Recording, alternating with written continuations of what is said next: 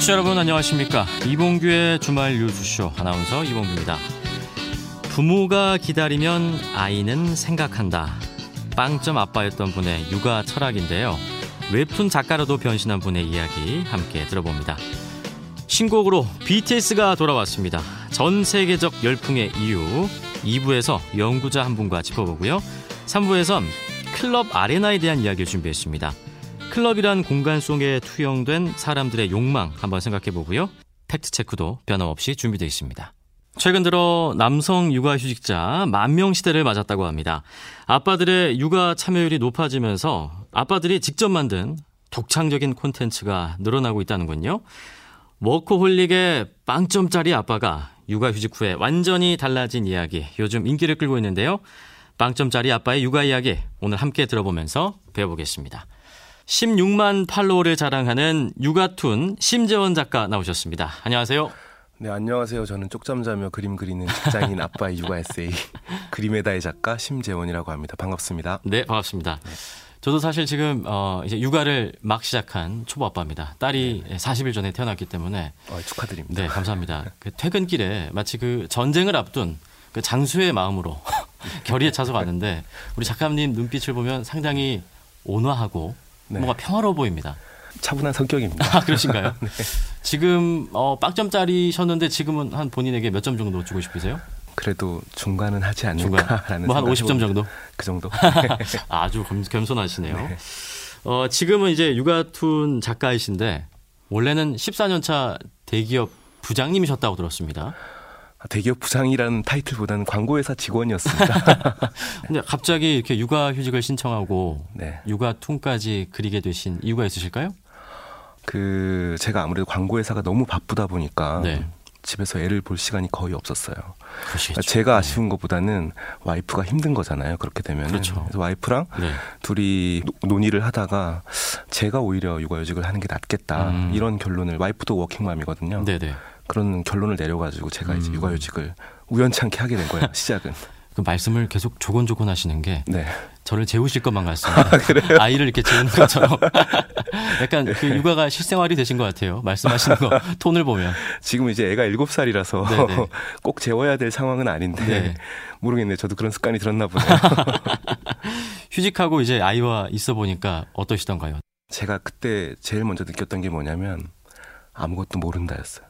아무것도 모른다. 네. 어느 정도로 몰라요? 아빠가 네. 육아휴직을 하기 전에 적당히 아이를 보긴 하잖아요. 그렇죠. 그래도 보긴 그 보거든요. 그 정도면은 뭐 조금 여기서 좀 더 노력하면은 애를 볼 수 있지 않을까라는 생각을 하는데 저는 지금 자신감이 좀 있거든요.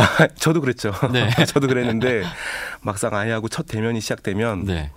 어 저도 어색하긴 한데 네. 아이도 동공이 힘들어요. 엄마가 없기 때문에 네, 네. 그런 상황이 굉장히 어색하고요. 네, 밥을 먹으려고 해도 뭐 아이 뭐 기저귀를 갈아주려고 해도 음. 제대로 아는 게 거의 없더라고요. 음. 기저귀를 주면 갈았던 상황하고 네. 제가 찾아서 이유식을 제가 이제 어떻게 하는지 만들어서 하는 네. 거랑은 천차만별인 거잖아요. 네. 정말 아무것도 모르더라고요. 그게 너무 힘들었어요. 무엇보다 아내가 정말 좋아했을 것 같아요. 왜냐하면 이제 그 아이에 대한 이해도도 높아지고 또 아내가 힘든 부분도 이제 더 이해하게 됐잖아요. 육아휴직을 하면서 뭐라고 하시던가요? 처음에는 네. 좋아하지 않았습니다. 너무 못 보니까 얘를. 아 그래서가 아니라요. 네. 우리 이제 뭐 먹고 사나. 아, 경제적인 아내가 예, 아내가 이제 약간 네. 한켠에서는 그런 걱정들을 많이 했기 때문에 네. 처음에는 그렇게 음. 좋아하지는 않았던 것 같습니다. 음. 네. 근데 어떻게 이제 그림을 그리실 생각을 했습니까? 그좀 육아가 그래도 할만 하셨나 봅니다. 짬도 있고. 아 제가 네. 그 육아휴직을 처음 하면서 네. 어, 어떤 생각을 했냐면 어, 육아휴직 하면 내 시간이 좀 있지 않을까라는 음. 생각을 해서 네. 원래 SNS를 많이 하던 사람은 아니었어요. 네. SNS를 한번 해볼까? 음. 그러면 이제 육아에 대한 이야기를 하는 게 아니라 직장에 대한 이야기를 아, 한번 해볼까 네. 그런 생각을 하고 또 광고회사 다니셨으니까 네 광고회사 얘기 뭐 네. 이런 얘기들 하고 싶었거든요. 네. 근데 막상 육아휴직하고 아이를 보니까 회사 얘기 생각이 하나도 안 나는 거예요. 그리고 저녁에 한번 잠깐 끄적인 게 네. 오늘 아이하고 있었던 일. 음. 사실 아이를 하루 종일 보다 보면은 네네. 네. 그 끄적이는 시간도 음. 자기가 시간을 내지 않으면 그쵸. 없거든요. 네. 그러다 보니까 자연스럽게 아이에 대한 기록들을 하루하루 남기다 음. 보니까 어 저는 뭐 그거를 사실 별 생각 없이 남겼는데 네. 그 당시만 해도 아이에 대한 이야기를 아빠가 하는 경우가 드물었어요. 거의 없었거든요. 음. 그러다 보니까 엄마들한테 어떻게 우연찮게 폭발적인 반응을 네. 아빠가 이런 네. 나를 위로해주는 이야기를 해줘 음. 뭐 이런 관점이 생겨서 음. 저도 이제 그렇게 계속 이제 지금까지 오게 되지 않았어요. 반대로 얘기하면 그렇게 공감해주는 아빠가 없었다는 거죠. 육아에 대해서는 뭘 해야 될지 저도 그랬고 네. 잘 모르는 상황들이 되게 많았다는 생각. 의욕은 있어도 뭘 해야 할지 그렇죠. 모르는 거죠. 의욕은 있지만. 네. 네. 주로 어떤 그림을 이제 그리셨습니까? 어, 제가 제일 처음 냈던 책이 천천히 그렴. 천천히 크렴. 이었는데요. 네. 그 제목에서도 알 수 있듯이 처음엔 아이에 대한 아이와 음. 저아이에 대한 이야기를 했었고 네. 구체적으로 좀 어떤 이야기예요? 그 아이에 대한 이야기는? 음, 처음에는 이제 네. 아빠 입장에서 네. 아이와 단둘이 지내면서 아이를 음. 바라보면서 음. 어, 아들이 이런 행동을 하네. 어떤 행동이요? 네, 뭐 예를 신기하게 바라봤던 그런 행동이 있어요? 뭐 지금 생각나는 거는 예를 들면은 네. 동물원에 네. 둘이 같이 갔어요. 네. 호랑이를 보여주러. 네. 호랑이를 그때 좋아했거든요. 네. 잡니다. 도착해서 바로 자요. 뭐 그런 에피소드들. 네. 그리고 엄마들이 딱 봤을 때 어 좀 뭐 좋아할 만한 에피소드들. 엄마들이 저, 무슨 에피소드를 좋아하던가요? 엄마들은 보통 본인이 힘든 에피소드를 아. 좋아합니다. 예를 들면은 네. 어 와이프가 지나가면서 저한테 그런 얘기를 했거든요. 네. 아이한테 늘 끼니 아이 끼니 챙기느라고 자기 음. 끼니는 늘 놓치는데 음. 살찐다고. 저도, 미스테리예요. 예, 저도 그 말이 되게 처음엔 되게 네. 무슨 얘기야 해서 제목을 제가 네. 아이러니라는 제목을 달아서 음. 그 글을 올린 적이 있었거든요. 네. 어머님들은 그런 얘기를 굉장히 그 당시에 좋아하시더라고요. 실제로 왜 살이 찌시는 거죠? 아, 그건 저도 이제 육아휴직을 하고 나서 네. 알게 된 사실인데요. 네. 이유식 같은 거를 음. 먹이다 보면 이유식이 진짜 이 주먹 한, 한 주먹도 안 되잖아요. 한 주먹도 네. 안 되잖아요. 네. 근데 그거를 두세 시간 먹여도 다 못 먹잖아요. 네. 너무 아깝지 않아요? 대신 먹는 거예요? 영양분이 지금 거기 다 들어있는데 네, 네. 그걸 버리려고 싱크대 앞에 가면 어차피 난 한 숟가락인데 제가 먹고 나면 아 이런 식으로 와이프가 아내가 아. 이런 건 자주 먹게 되는구나. 그렇죠. 조금씩 이해를 하게 되더라고요. 밤에 야식도 많이 먹잖아요, 그렇죠? 아이 재우고 나면 네. 야식은 먹을 생각을 하면 안 되는 것 같아요. 한번 시작하면은 네. 너무 후회를 하기 때문에. 음. 네. 사람들 반응이 어때요? 그 SNS에 이제 많은 그런 그림들을 올리셨는데 아, 너무 공감된다. 어떻게 이런 그림을 그릴 수 있나? 음, 이야기를 제가 제 입으로 말씀드리기는 좀 쑥스러운. 육각에 피카소가 음. 나타났다. 이런 관찰자가 있다니. 너무 가찬이십니다. 어, 뭐 그런 어머님들의 표현보다는 네. 어, 어떻게 나도 이런 상황을 겪었는데 네. 그리고 그냥 지나쳤는데 음. 그렇게 지나쳤던 포인트들을 어떻게 이렇게 잘 찝어내는가. 음. 그러니까 그런 포인트가 있었던 것 같아요. 한 컷을 쫙 찍은 그런 그림들인 거예요? 그렇죠. 네. 예. 저도 결국은 같이 아들하고 지내면서 네. 와이프랑 이제 좀 더 심도 깊은 대화도 음. 나누게 되면서 뭐 그런 관찰된 포인트들을 뽑아낸 게 아닌가. 제가 도 있으셨고 약간 좀 천직이신 네. 것 같아요. 이 말씀하시는 거 들어보니까. 글쎄요. 지금 돌이켜 생각해 보면 네. 이게 제 직업 이라는 음. 생각이 좀 들기도 하네요. 육아툰을 그리기 전과 후가 어, 가장 많이 달라진 게 있다면 어떤 거예요? 생활 패턴입니다. 생활 패턴 네, 어떻게 바뀌었어요? 아무래도 네. 직장을 다닐 때는 어, 야근을 되게 많이 했고 네네. 주말에도 출근이 아니라 야근을 하는 경우가 음. 많았고 그런 불규칙한 삶을 살다 보면은 다툼이 많이 생길 수밖에 없어요. 아내와의 다툼. 네, 네. 네. 왜냐하면 우리가 분명히 주말에 어디 가기로 함께 가기로 음. 약속을 했거든요. 네. 뭐 예약을 해놨거나. 네. 근데 회사에서 연락이 와서 네. 본의 아니게 출근을 해야 되는 상황이 아. 되고 하면. 네. 어 그냥 섭섭하고 그냥 어 그래 알았어 이게 아니잖아요. 그게 안 되죠. 그게 안 그렇죠. 되잖아요. 그렇죠. 그런 상황들이 굉장히 많았는데 음. 아무래도 지금은 음. 그제 생활 사이클을 제가 조율할 수 있으니까 네. 그런 부분들이 가장 음. 예, 달라진 점이 아닐까 싶어요. 육아휴직을 그렇게 이제 한 달 하시고 네. 복직을 하셨죠? 복직했습니다. 그 다음에 또 핀란드를 가셨습니다. 네네. 네. 이제 휴직을 또 하시고 가신 거죠, 그거? 어, 이제 처음에 제가 1개월 육아휴직을 했던 거고요. 네. 핀란드를 가면서면 가면서는 이제 11개월. 1년을 다 쓴 거죠. 웬 핀란드입니까? 어머님들하고 소통을 하다 보니까 네. 어, 매일 그 그 얘기만 하고 있는 거예요. 어떤 얘기? 힘든 얘기. 힘든 얘기만. 그래서 그런 얘기를 통해서 어머님들한테 위로를 주고 네. 그 주제를 벗어나지를 않더라고요. 음. 근데 핀란드란 나라가 음. 뭐 복지가 좋아서 갔던 건 아니고요. 네. 육아 환경이 좋다라는 음. 얘기를 계속 이제 듣게 돼가지고 그러면은 핀란드란 나라를 가보자. 그럼 아이랑 아내랑 다 같이 가신 거예요? 이왕 가는 거면 네. 가족이 함께 가자라고 오. 해서 이제 그때 육아휴직을 하고. 실제로 정말 다릅니까? 가보면요. 네. 사람 사는 건 다 똑같겠죠. 네. 다 똑같은데 아이들 키우는 환경이 크게 다르다기보다는 시작점이 좀 달랐던 부분은 그 네. 당시에 네. 제가 느꼈던 게 아빠하고 엄마하고 육아를 하는 거에 있어서 차별이 별로 없어요. 음. 네.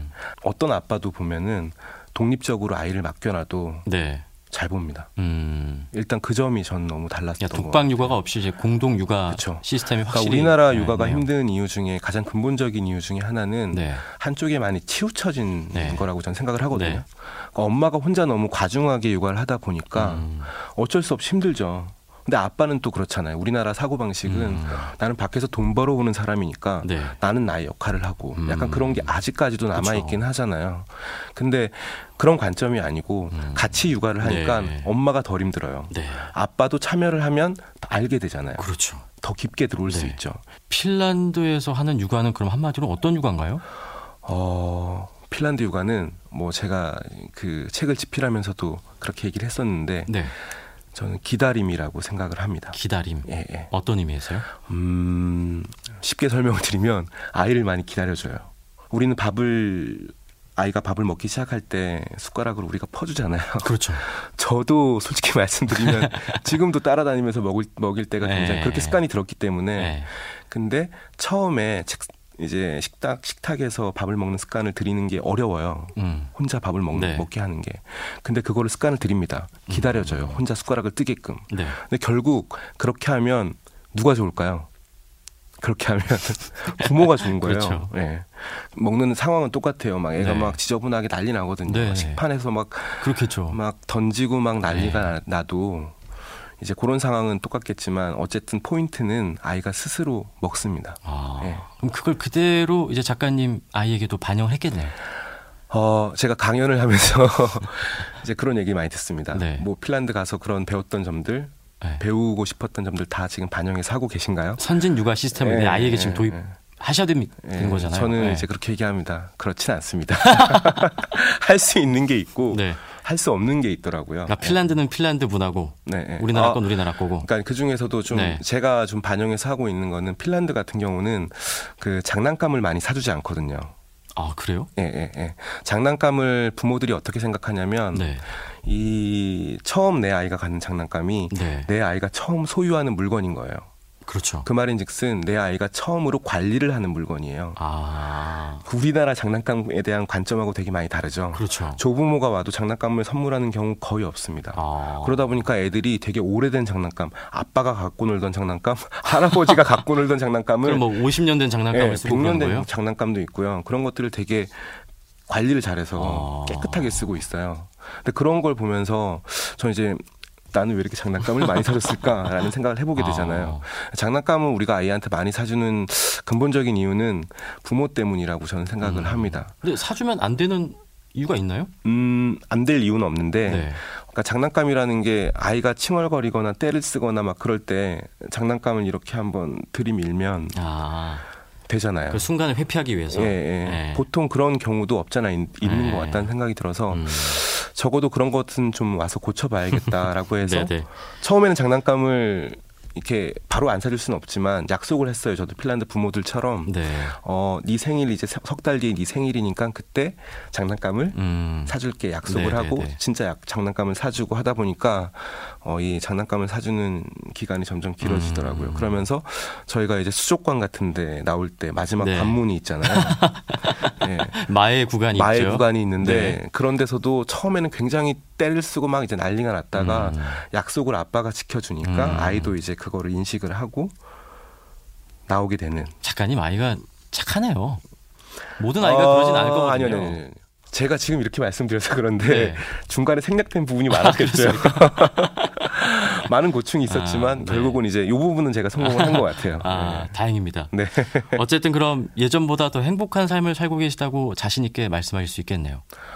어, 뭐 엄청나게 행복한 삶을 산다? 이렇게 말하는 건 좀 어, 떤 의미가 있을지 모르겠어요. 네. 근데 그 소소한 행복을 찾았다. 음. 네, 저는 그렇게 말씀을 드리고 싶습니다. 그리고 나서 퇴직까지 결국 하신 거죠? 퇴사했습니다. 그 육아를 위해서 퇴직하신 건 아니시죠?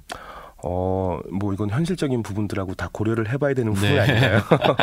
네. 그러니까 아이만을 위해서 그 결정을 내리신 건 아니신 거잖아요.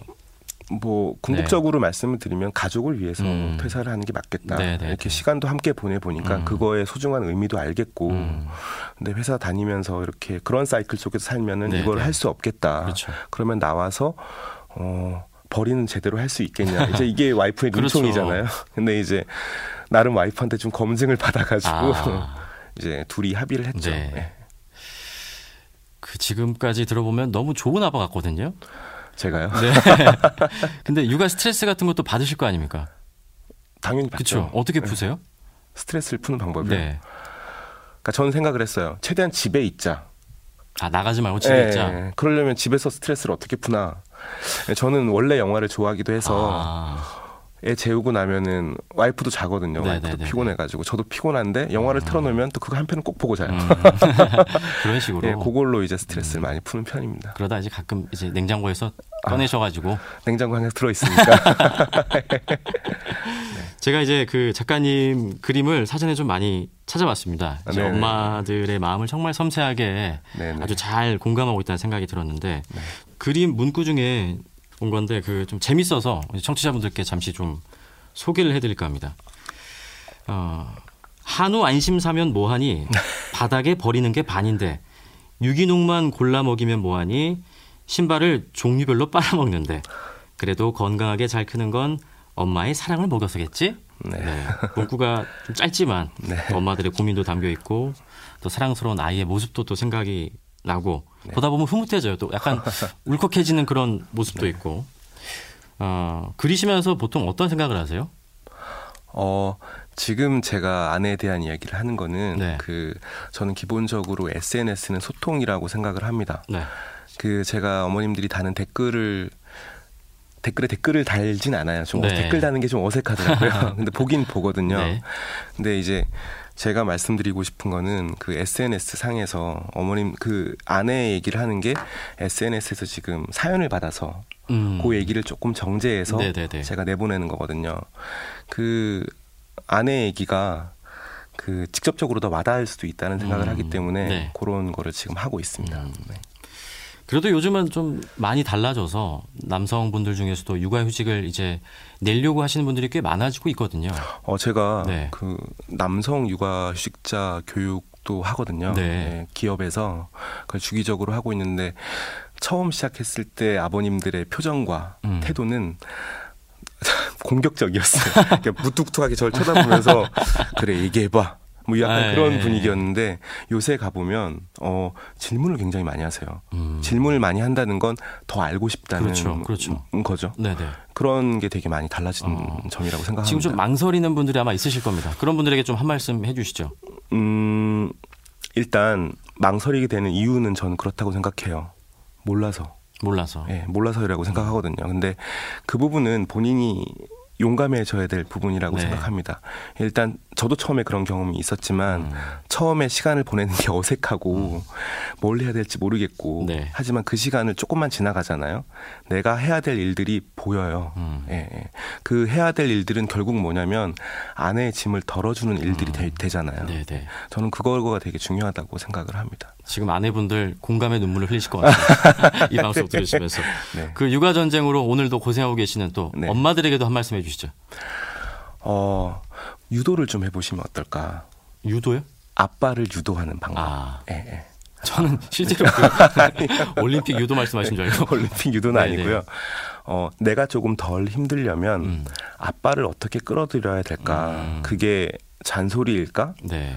잔소리가 아니겠죠. 아니겠죠. 예, 예. 어떤 방법이 있을까? 근데 음. 그거는 아빠마다 가정마다 이게 다 편차가 있기 때문에 네네. 본인 스스로가 방법을 생각하다 보면 음. 방법이 있을 거라는 생각이 들어요. 그거에 포인트를 두고 네. 남편을 끌어들일 방법들을 음. 좀 고민을 많이 해보시면 결국은 내가 편해진다. 그 말씀을 좀 드리고 싶습니다. 잘 구슬려 봐라 이거죠. 그죠. 네. 네. 알겠습니다. 육아, 육아를 그 한자로 쓰면 이제 기를 육에 아이 야자를 쓰죠. 저는 육아가 어쩌면 길을 육에 나 아자를 쓸 수도 있겠다는 생각을 합니다.